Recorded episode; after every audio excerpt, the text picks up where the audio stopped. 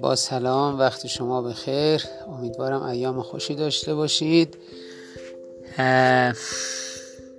امیدوارم که در این لحظات کرونایی روحیتون عالی باشه و خودتون رو به دست اخبار و شایعات ندید و با توکل بر خدا انشالله که این زمانهای بسیار ناگوار رو رد کنید و انشالله که روزگار بهتر و شادتری در پیش رو داشته باشید.